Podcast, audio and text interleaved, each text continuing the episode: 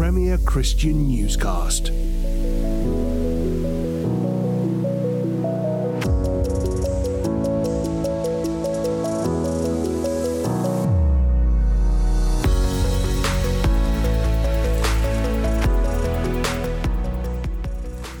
Almost exactly 10 years ago, on the 13th of March 2013, Cardinal Jorge Bergoglio became Pope Francis.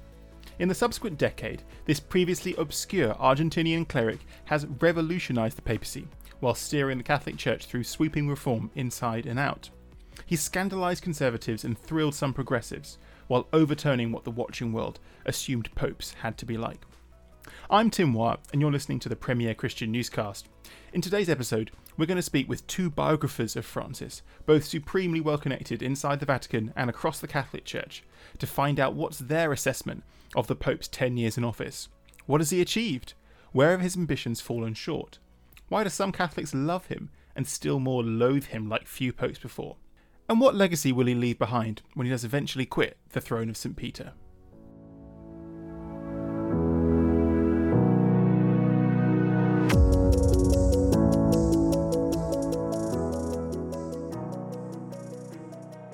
Well, hello, and, and thanks so much for, for joining us. Um, could I start by asking you both to kind of briefly introduce yourselves? Uh, Chris, you've been on the show before. Who are you? So, well, thanks, Tim. I'm Christopher Lamb. I'm uh, Vatican correspondent for The Tablet, Catholic publication, and author of The Outsider Pope Francis and His Battle to Reform the Church. And Paul, would you like to introduce yourself? Hi, I'm Paul Vallely. I uh, wrote, uh, I think, the first uh, biography of um, Pope Francis in English, and then a more subsequent, sub- substantial version of it later on. Um, and I've been writing about uh, religion for decades, more longer than I care to remember.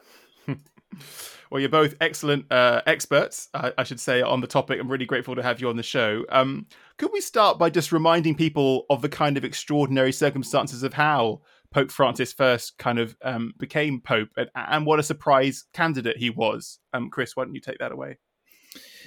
Yeah, so Francis was elected after Benedict XVI took the extraordinary decision to resign the papacy, uh, the first pope to do so in in 600 years. So he was elected in the wake of that bombshell decision, uh, which is still, I think, being processed um, by by many in the church and in the Vatican, and he Francis was elected in in the 2013 conclave, March 2013, uh, as really a, an outsider figure, um, the first pope from Latin America, the first Jesuit pope, the first pope to call himself uh, St. Francis of Assisi, uh, and also a, a, pope who was an outsider to the, clerical establishment in Rome, given that Francis had not lived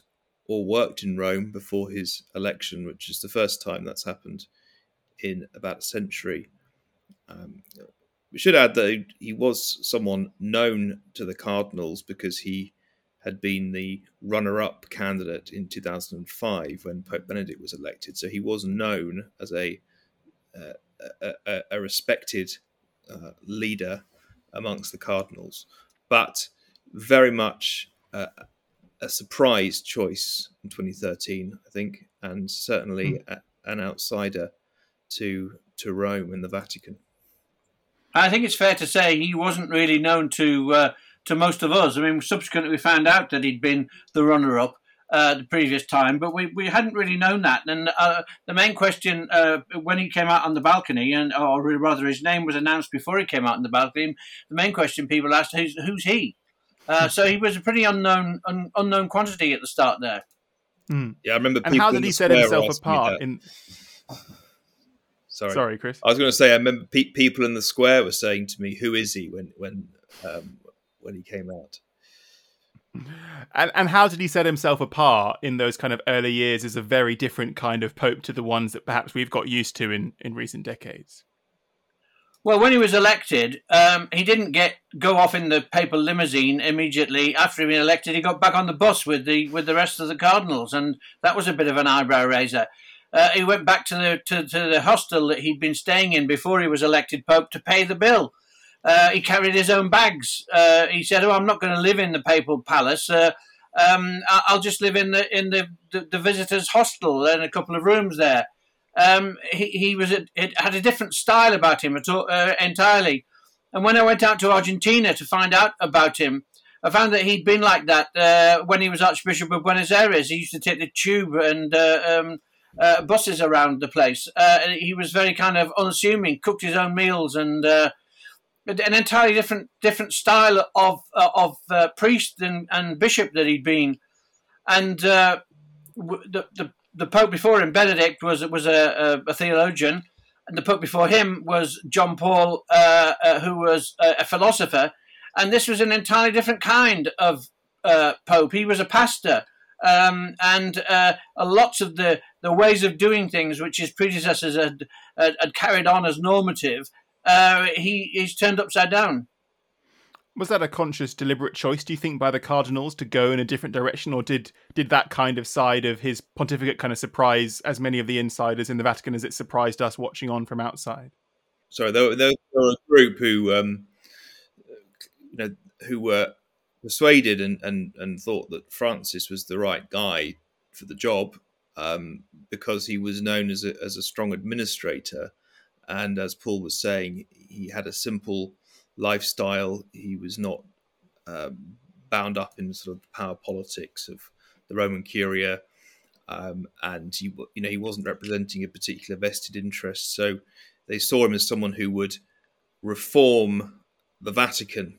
That's what some cardinals thought, um, and I think there was perhaps there were those who knew him from Argentina and wanted his approach.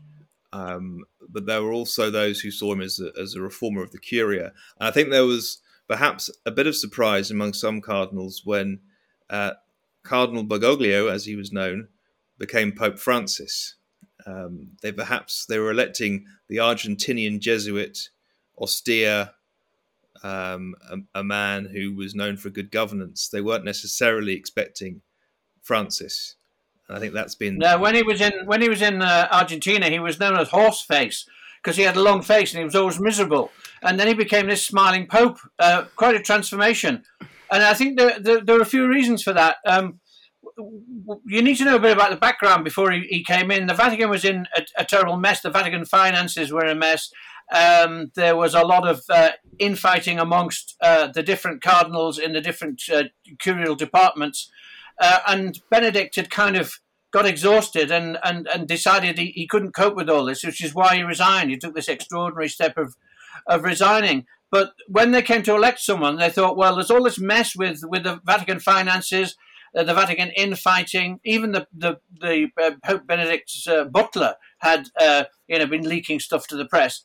Um, so they wanted someone who'd take a firm hold on that. And as Chris said, he was known as a strong administrator in Buenos Aires, and he cleaned up a financial um, crisis there where there was a lot of uh, corrupt um, in play um, with church people, and he sorted that out pretty pretty sharpish.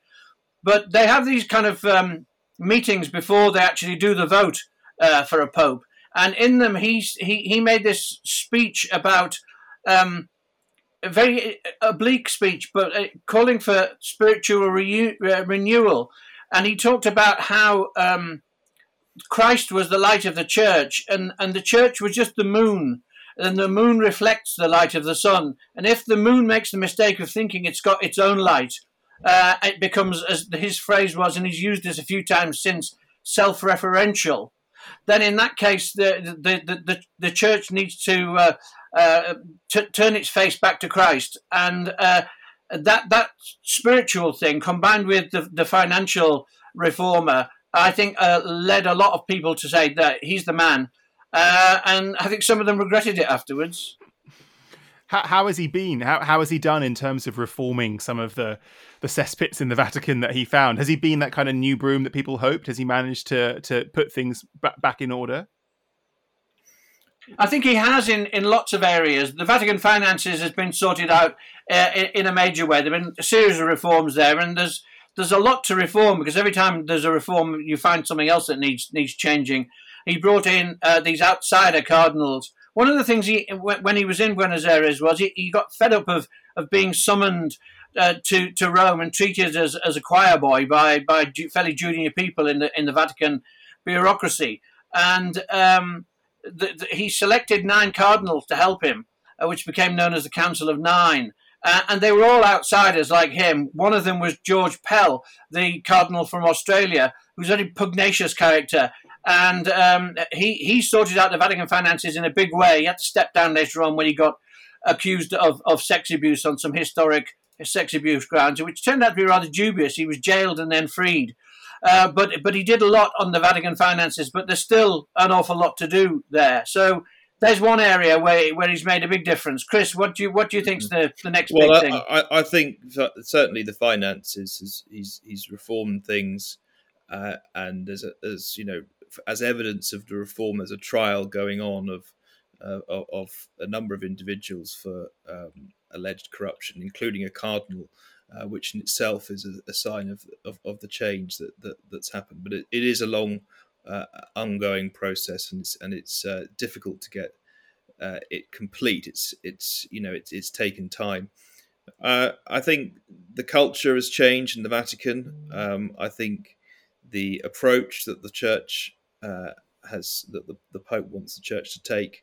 To just go back to that speech that Paul mentioned, in that speech, the Pope uh, I think Premier Read listeners will be will be interested in this. The Pope quotes from the Book of Revelation, where he says that Jesus stands and knocks uh, at the door to come in, and he said that too often in the church, he says Jesus is inside the church knocking and asking to get out, and so the whole approach of Francis is missionary to, to put everything onto a missionary key uh, and to be outward looking and to end this, you know, what can happen in the Vatican is sort of self referential attitude. So I think he has changed the culture. He has pushed things um, into a much more missionary, evangelizing. Uh, uh, well, in a, a, evangelizing missionary key in, in everything that he's do, done, and I think it, it's it's hard to to say that whether or not it's complete, and I don't think it ever will be because I think what Francis has done is open processes. He started things that I think are going to continue beyond his pontificate, and that's particularly true of the synod, uh, the synodal reform that he's that he's begun, the long process that's continuing. Uh, um, so, I mean, I, I, also think, just mention quickly, there've been some historic things when it comes to interreligious dialogue. Um, his meetings with the Grand Imam of Al Azhar, his meeting with with the uh, Shia authority Al Sistani in Iraq. Also, his ecumenical work, his trip. I was recently on the trip to South Sudan with Archbishop Justin Welby. Um, some of the other things he's done in terms of the, the, his visits, he's been to countries that no pope has been to, particularly in the Muslim world. So there's a lot, I think, there um, in, in, terms of of of firsts for a pope. Um, uh, but I think that the, it's that it's the genuine, genuinely trying to bring about a gospel-based reform of the global Catholic Church. I think is really at the heart of what he's trying to do. Hmm. Yeah, and there are a few things you want to pick up on that. I mean, uh, synod and synodical sounds very church, church jargony stuff, but it, it. I mean, what what people need to appreciate is that the popes have always been like monarchs, absolute monarchs. They, you know, they speak and, and people act. And this this pope is trying to change the way that the church makes decisions and bring in not just the bishops in the synod, uh, which is uh, uh, an innovation that was introduced at the Second Vatican Council by Pope Paul, but bringing in the lay people. Before the first synod that he had, he had a, a, um, a questionnaire of lay people on what they thought on a whole range of things. And this is the exact opposite of what um, uh, a lot of previous popes had done, where it was kind of, you know, shut up and uh, pay up and pray. Uh, this was, you know, what do you think? How, you know, how, how, where, where, are we starting in the right place? Which is an extraordinary revolution. So, synod, um, well, the Church of England's got a synod, but the Catholic Church really hadn't had one for, for, for centuries, and the Eastern Church did have. Um, so, so that's a much bigger thing than perhaps people would realise looking from the outside. but what, what, what's clear looking from the outside is the this man called for a poor church um, for for the poor. Um, he comes from Latin America. He's seen uh, um, uh, uh, an economy and a population have been downtrodden by um, exploitation. He sees the United States as the big exploiter and and uh, the big kind of baddie on in the global capitalist stage.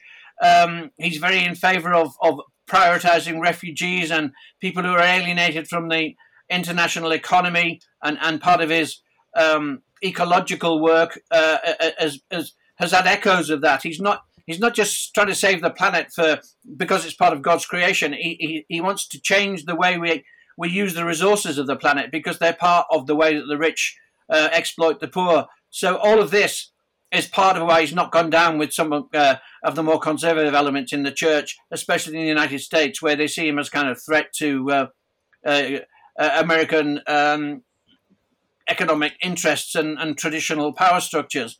So mm. he's he's done um, th- this this kind of turning the church upside down in, in lots of areas, and and uh, I would say that from it's hard to quantify these things, but I think the vast majority of Catholics love him and think that he's a, a real breath of fresh air. You know, instead of being the old style pope with his finger out to wag, he's he's a man with his arms open to embrace, and um, uh, the, the, you know things like the, the, the most famous quote very early on on his plane on the plane on the way back from uh, uh, the youth festival in Brazil, he was asked about homosexual priests, and he said, "Who am I to judge?" Well, the conservatives think, "Well, you're the Pope; you're supposed to judge," and he says, "No, uh, you know." Uh, Christian charity and mercy and, and the and willingness to forgive is as important as judging. Um, so he's kind of rebalanced the scales on that in a in in a really big way, which um, a, substantial minority of Catholics uh, feel is letting the side down. But I think the majority of Catholics are really, really uh, energized uh, uh by this Pope. Premier Christian Newscast.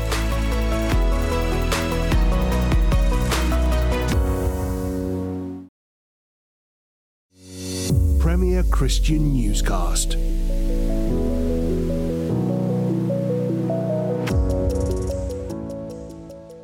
I was going to come to that because it's a really interesting point. He's often perceived outside the church as a kind of progressive, even perhaps a liberal, because of the warm words he's had for you know issues on like divorce and remarriage or, or homosexuality that we just we just don't really expect from kind of senior Catholic leaders in the past.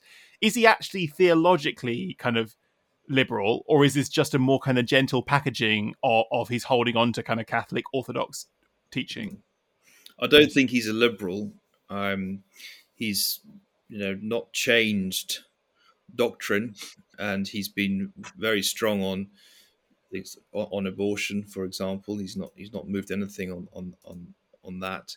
I think what he's tried to do is uh, it's not about packaging. I don't think he's tried to put mercy and a pastoral the pastoral heart, let's say, of of a of the good shepherd into into his uh, into his into his papacy. And so, I mean, without getting into all the, the, the, the theological niceties, I'd say what Francis has done is kind of rediscover and recapture some of the older Catholic tradition around can doctrine develop? Well, yes, yes, doctrine can develop. Can can the church examine the question of female deacons, for example? Well, Francis has opened up commissions to look to look at that uh, topic. And when he says, when he talks about the mercy of God, it's nothing particularly new. He's just, I think, what he's trying to do is is recover the dynamism and the spirit of the early church of early Christianity. So I think it goes much deeper than just a cosmetic thing. He's not trying to sort of um, do a PR exercise on on unpalatable Catholic teachings. He is really trying to get to the heart of of of the message of the gospel and to translate that to contemporary the contemporary world. Now, I completely agree with that, but I think it's also important to say he's quite shrewd politically. Uh, and he knows that the Catholic Church is an oil tanker, and it takes a long time to turn it in any direction.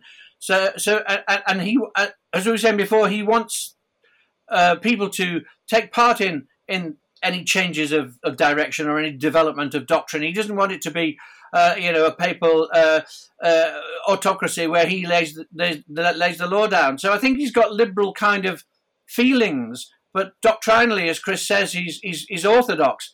But I remember uh, in in one of the slums in in Brazil where um, one of the priests told me that um, we were talking about uh, communion for the divorced and the remarried, which had become a bit of a sticking point uh, in in in the the, the, the first synod. Um, and this priest said to me, "Well, you know, when he when when he came here, um, he he just listens to to people. If people come to him to uh, take communion, he doesn't say, "Are you divorced or remarried?" If they want communion, he gives them communion. Um, and he's there's a sense about him where people are more important they, than than dogma. That's the pastoral aspect of him. Um, and one uh, one woman came and, and said, "Oh, uh, you know, to, to, him and and said, I'm sorry, uh, my son isn't here, um, but because uh, he, he doesn't go to church anymore, and but uh, and and uh, Bergoglio, as he then was, said to her, "Well, yeah, but does he does he look after you? Is he a good lad?" And uh, and she said, "Oh yes, he, yes he is it." Yeah, and he says, "Well, that's the most important thing, isn't it?" So that you know, not coming to church or not looking after your mother, he could. It, it was clear where his priorities were, and that kind of sense of you know putting his arms around people, inviting people or, or, ringing people up or inviting to the Vatican when they've said, you know, I'm a gay man and my gay partners and we're having this trouble with our local bishop. He doesn't ring the bishop and say, stop giving these people a hard time. He invites them to the Vatican and, and, is seen embracing them. So he's he's uh, like the famous you know saying of of uh, Francis of Assisi: preach the gospel at all times, and when necessary, use words. And he's very good at preaching the gospel without using words. And is that is what was sparked so much opposition from kind of hardliners and conservatives? You mentioned earlier, Paul, that there's a very strong faction in the US in particular who have got no time for him at all, and and some would argue kind of actively trying to undermine his papacy. Is it is it in response to that, or is there other issues going on here? It's partly that. It's partly to do with with challenges to you know the economic hegemony, as they call it. Um, and undermining that, but it's partly theological. I'll let Chris talk about the theological aspect of it and the uh, and the very um, vocal well organized, well financed minority of, of people who who uh, you know running all kinds of uh, schemes to, uh, to to criticize him and undermine him. Yes, uh, uh, uh, that's right. They are well funded, as Paul says, and they are. It seems coordinated at times in terms of trying to undermine his pontificate.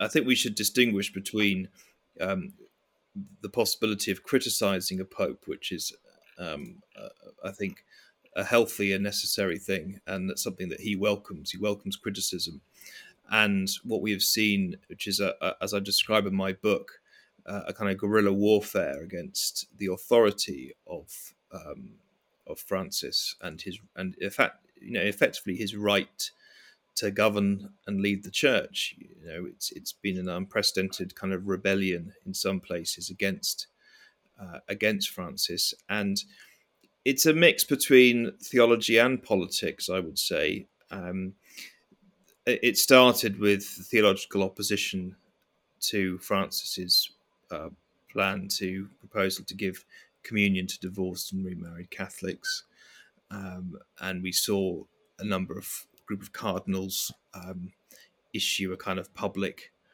uh, attack on Francis or uh, um, demanded that he uh, answer certain questions that they'd put to him.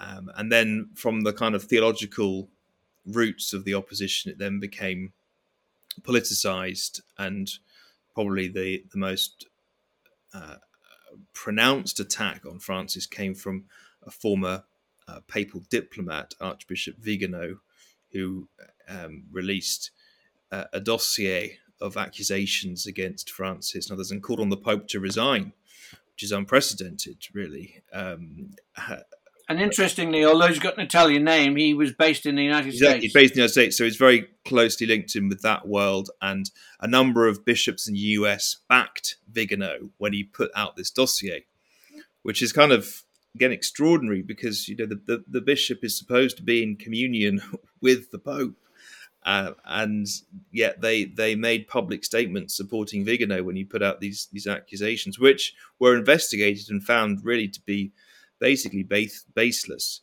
Um, so he has faced this this this extraordinary opposition. Um, I think the way he sees it is that um, the, the opposition is is normal, given that or natural, given that there is a renewal and reform of the church going on. So you would expect some opposition. Um, yeah, and when Cardinal Pell criticised him, he he kind of shrugged and said, uh, you know, criticism is a human right. Obviously, he doesn't like it, but he he, he knows he's got to put up with it. But I, I do think there is, it, particularly in the English-speaking Catholic world, and you mentioned Cardinal Pell's criticism, I do think there is a, a, a real problem for the church, um, not just for this pope, but for the, for for this pontificate and going forward. Um, about the uh, resistance at, at certain levels. I think it's not not at the level as as Paul's saying at the not not at the level of um, ordinary Catholics, but at uh, the higher you go up the, the clerical structure, you find more of the opposition. I think there's a problem in the English speaking world because it does seem a lot of it is concentrated there.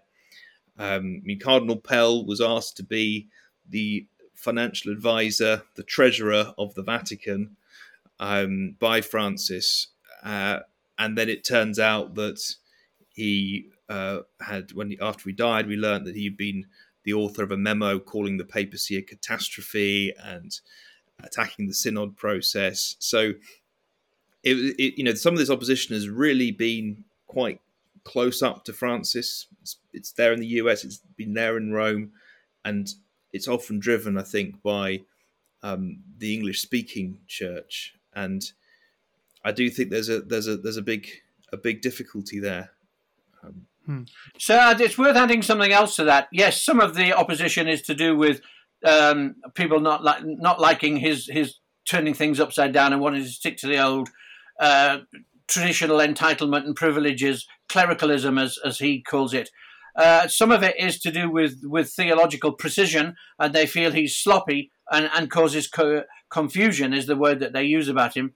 But there's also another element that a lot of these uh, opponents have been passed over uh, for red hats. They should have been made cardinals, they think, because they are the Archbishop of wherever, which and he's always a cardinal, you know. And this Pope has, as there are card- people who expect to be cardinals in the States, in uh, in Italy, uh, in other places in Europe, and this Pope has made cardinals in in odd places that you know Burkina Faso and places that no, nobody's ever heard of because he thinks that if you have a church of the poor, it should be from people who are from uh, the poor world, who who and, his famous phrase, "who smell of the sheep." Shepherds should smell of the sheep, and so he's appointed a different kind of cardinal altogether. And and some of the opponents are just you know bitter and uh, disappointed men. I wanted to come to one final thing before we before we wrap it up, which which um, we haven't really touched on in, in, detail, which is the kind of sex abuse scandal, which is, I guess, dogged the the pontificates of both his immediate and and John Paul II as well, pre- predecessor before that. H- how would you assess his record, Chris, looking back over ten years at, at, at leading the church through that crisis? Has has he made significant reforms or changes? Uh, is it is it a priority for him personally? Yeah, I, think the, the truth is on this.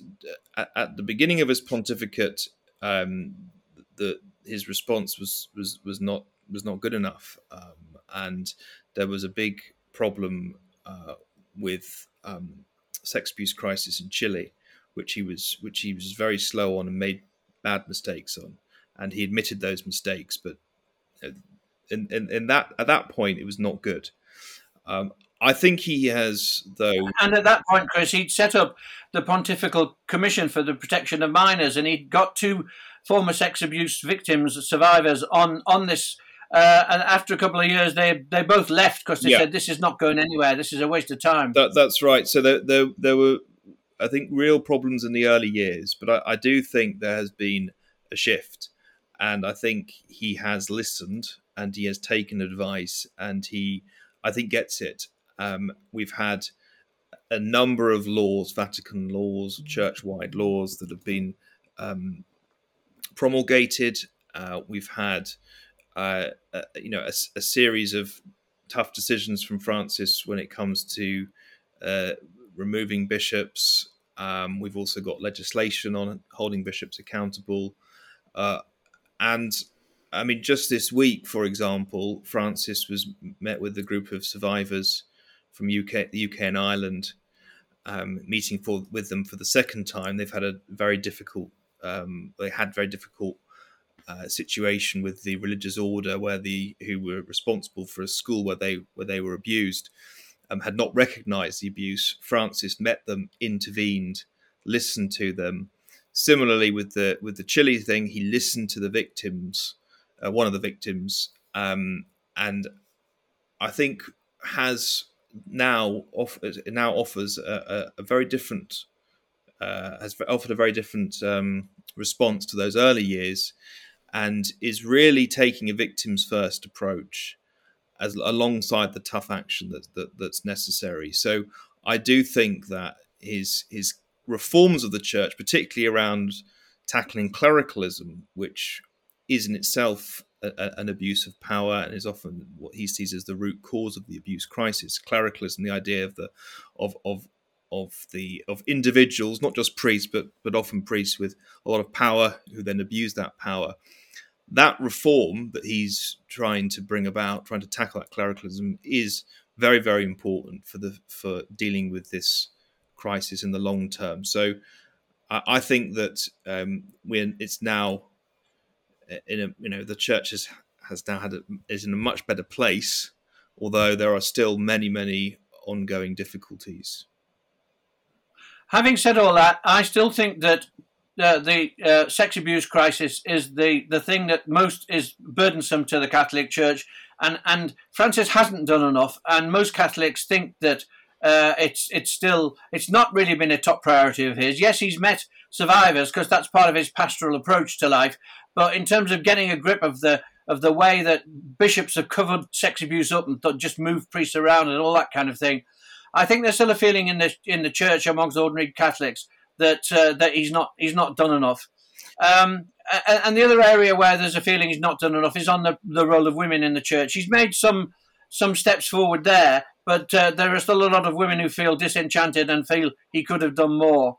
And the final thing I would say, where he hasn't uh, he hasn't been sure-footed, is on his foreign policy, uh, in his attitude to, to, to Russia at the moment over U- the war in Ukraine, where he, he's hoping to not not condemn too much because he might be a peace broker in the future, and in, in his, his attitude to um, to China, where he's just really gone in for a policy of appeasement uh, with the Chinese Communist Party.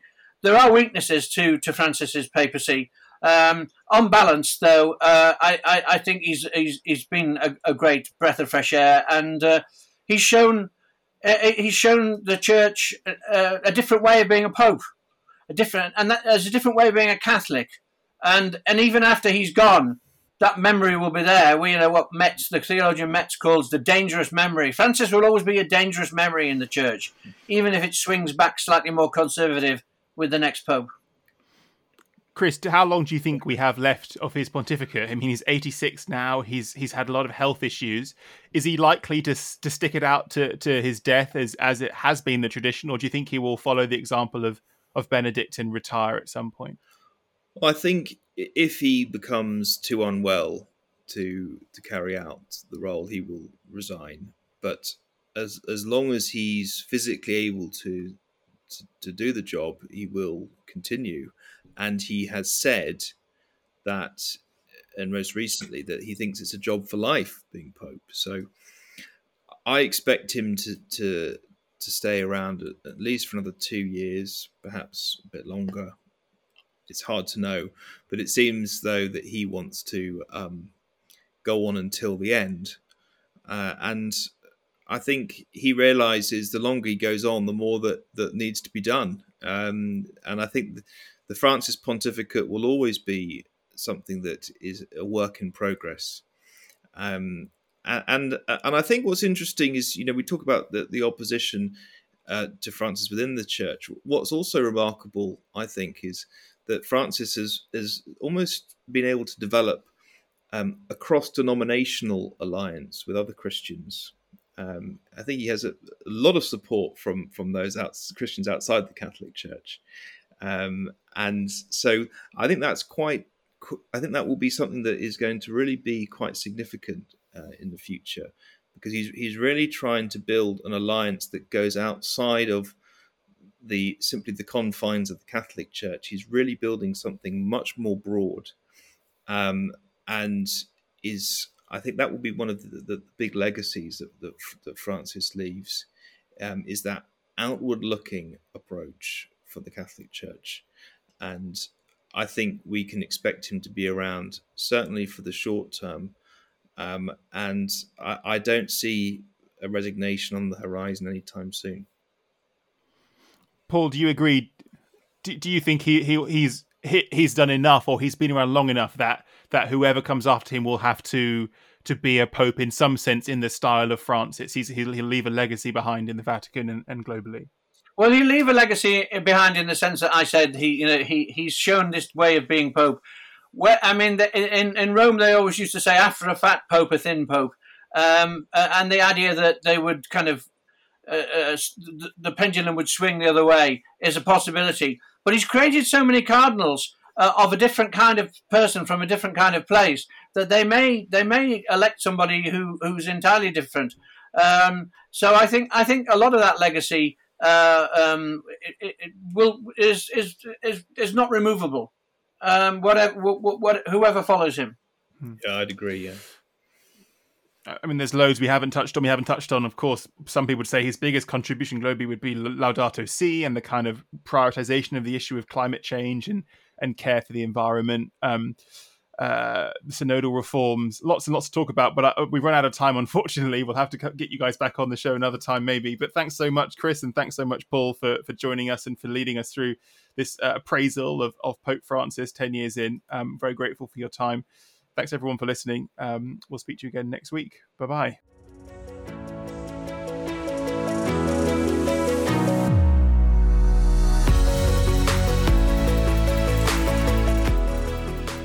That's it for this week's Premier Christian Newscast. But if you've enjoyed what you've heard, please do leave us a review on whatever podcast app you use. And why not also tell a friend about the show? Don't forget to also subscribe to the podcast on your phone or tablet to ensure that you receive each episode automatically sent to your device week by week. Thanks for listening, and we'll see you next time.